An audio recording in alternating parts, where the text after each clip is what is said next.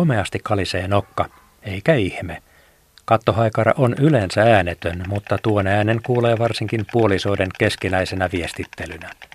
Kattohaikaran punaisella kiilamaisella nokalla on kokoa, kuten itse linnullakin.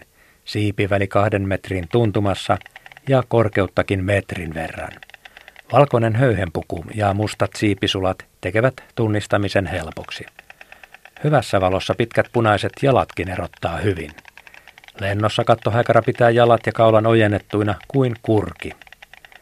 Suomessa tuota kattohaikaran ääntelyä, nokan kalistelua, ei valitettavasti vielä ole juuri päässyt kuulemaan, sillä kattohaikara ei toistaiseksi kuulu vakituiseen pesimälajistoomme.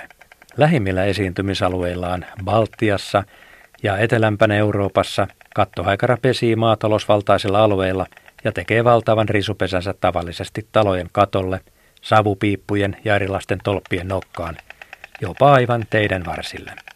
Lajista selvästi pidetään ja tuon onnen tuojan annetaan olla rauhassa.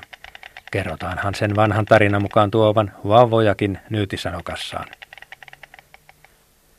Olen vuosien mittaan ajellut kerran jos toisenkin moottoritietä Tampereen ja Helsingin väliä.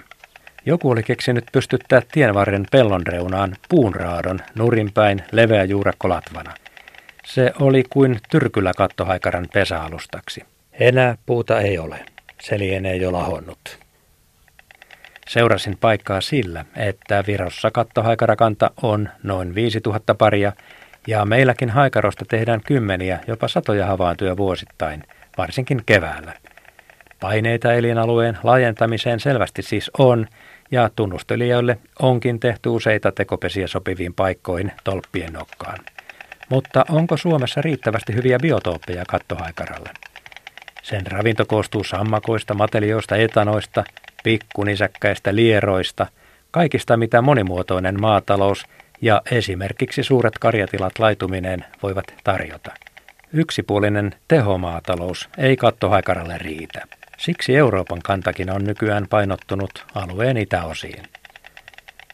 Jokunen vuosi sitten kattohaikara jo yritti aloitella pesintää parissa paikassa meilläkin, mutta yritykset kaatuivat häirintään, kunnes viime vuonna 2015 tärppäsi Varsinais-Suomen koskella. Kattohaikarapari oli keväällä asettunut tekopesään korkean tolpan nokkaan. Tapaus oli sen kevään sensaatio, joka sai paljon julkisuutta tiedotusvälineissäkin. Muninta ja reilun kuukauden kestänyt haudonta onnistui, ja Risulinnassa munista kuoriutui lajille tyypillisesti kolme poikasta, joista yksi tosin kuoli pesään jo hyvin pienenä huonon sään seurauksena. Selvinneille äänestettiin nimetkin, Kinttu ja Kontti, mutta niistäkin jo lentokykyiseksi varttuneen Kintun kohtaloksi koitui lähialueen ilmajohdot. Vain Kontti lähti syyskuussa vanhempiensa kanssa muutolle – Kattohaikaran talvehtimisalueet ovat kaukana Afrikassa, Saharan eteläpuolella. Kun linnut tulevat sukukypsiksi vasta nelivuotiaana, ei kontillakaan ole asiaa pesimäpuuhiin vielä aikoihin. Tunnusteluja se toki voi tehdä jopa täällä kotimaisemissaan. Sillä on näkyvä lukurengas jalassaan, joten kannattaa olla tarkkana. Kattohaikara on tarvittaessa varsin karaistunutkin, jos ravintoa on tarjolla. Sen osoitti viime talvena Pihtiputalla talvehtimista yrittänyt Joppe, mutta yritykseksi se jäi. Jopen päivät päättyivät heti vuodenvaihteen jälkeen tehokkaasta talkoolaisten ruokaringistä huolimatta.